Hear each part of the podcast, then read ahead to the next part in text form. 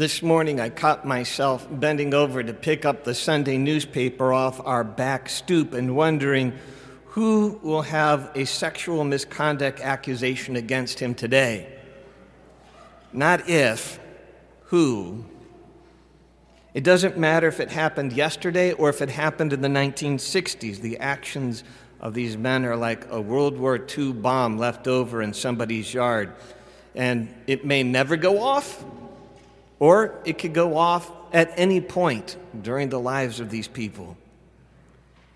It may be something they think is behind them, and then one day they wake up and they discover that their front page news and their life suddenly is taking a strong swerve to the left as they deal with the consequences of their actions. I doubt most of these people saw this day coming, especially those in power. They probably thought they were powerful enough to see them through it, or they didn't worry at all, or they were hoping it would just fade away. No matter how much their parents may have warned them, or that they were taught in school, or that they heard from the pulpit that one way or another there would be a day of reckoning. Maybe not in this life, but if not, certainly in the next. There was the belief, but not for me. Or maybe it's worth the risk. Or maybe they didn't think at all. In a similar manner, St. Peter today is warning us that there will be a day of recompense with the Lord, whether you believe it or not. Just like whether I believe that there is a duck billed platypus or not, they exist, right? There will be a day of reckoning. It may be when we go to see him or when he comes again to usher in the next age, either of which could happen whenever, and neither of which needs to be a scary proposition. After all, the reading today says we await a new heaven and a new earth. We're looking forward to it. We can't wait till it's here. It's what this season is about. And so, St. Peter today asks us the very logical question, and it is a good question if this is the case, what sort of person ought you to be? Conduct yourselves with holiness and devotion. Be eager to be found without spot or blemish before Him, at peace. And you know what? How lucky you and I are to be Christian and to be members of the Catholic Church and to have the sacraments. You are not alone in this endeavor. You are not without defenses. You are not without help to assist you in becoming more the person that you want to be, that can be proud that if your private life became public, it's okay. You might not mind it so much, at least not like those who end up on the scandal sheets on our doorsteps or on our computers.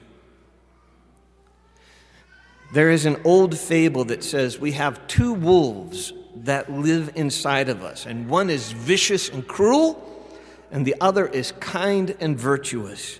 And they are at constant war with each other. And the one that's going to win is the one that you feed. Psychologically, it's much the same thing.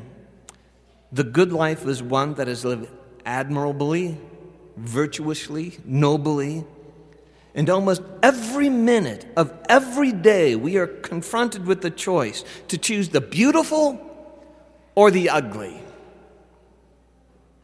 And in every one of these moments, whether it's should I eat the last cookie or let someone else have it? Or should I scream at this person or find a better way to handle it? Or should I use my power in an inappropriate way or check myself. Whichever you choose, that part of you becomes stronger. And the next time, in the exact same circumstances, the struggle to decide in that same direction will become that much more automatic.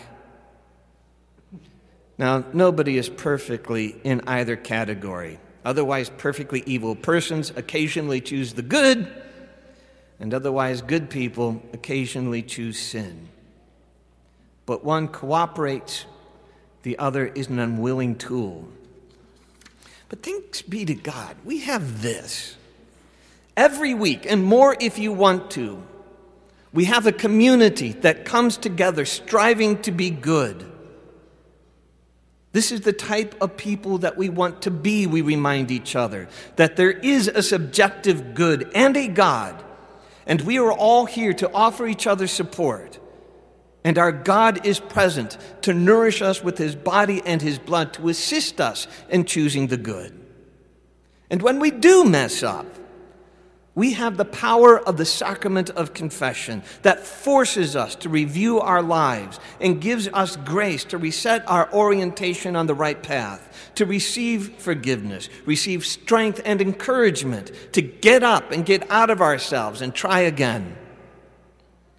Today, John the Baptist informs us one mightier than I is coming after me to baptize you in the Holy Spirit. We have the second candle lit on our Advent wreath. The time of Christ is growing near. And if this is the case, what type of person ought we to be?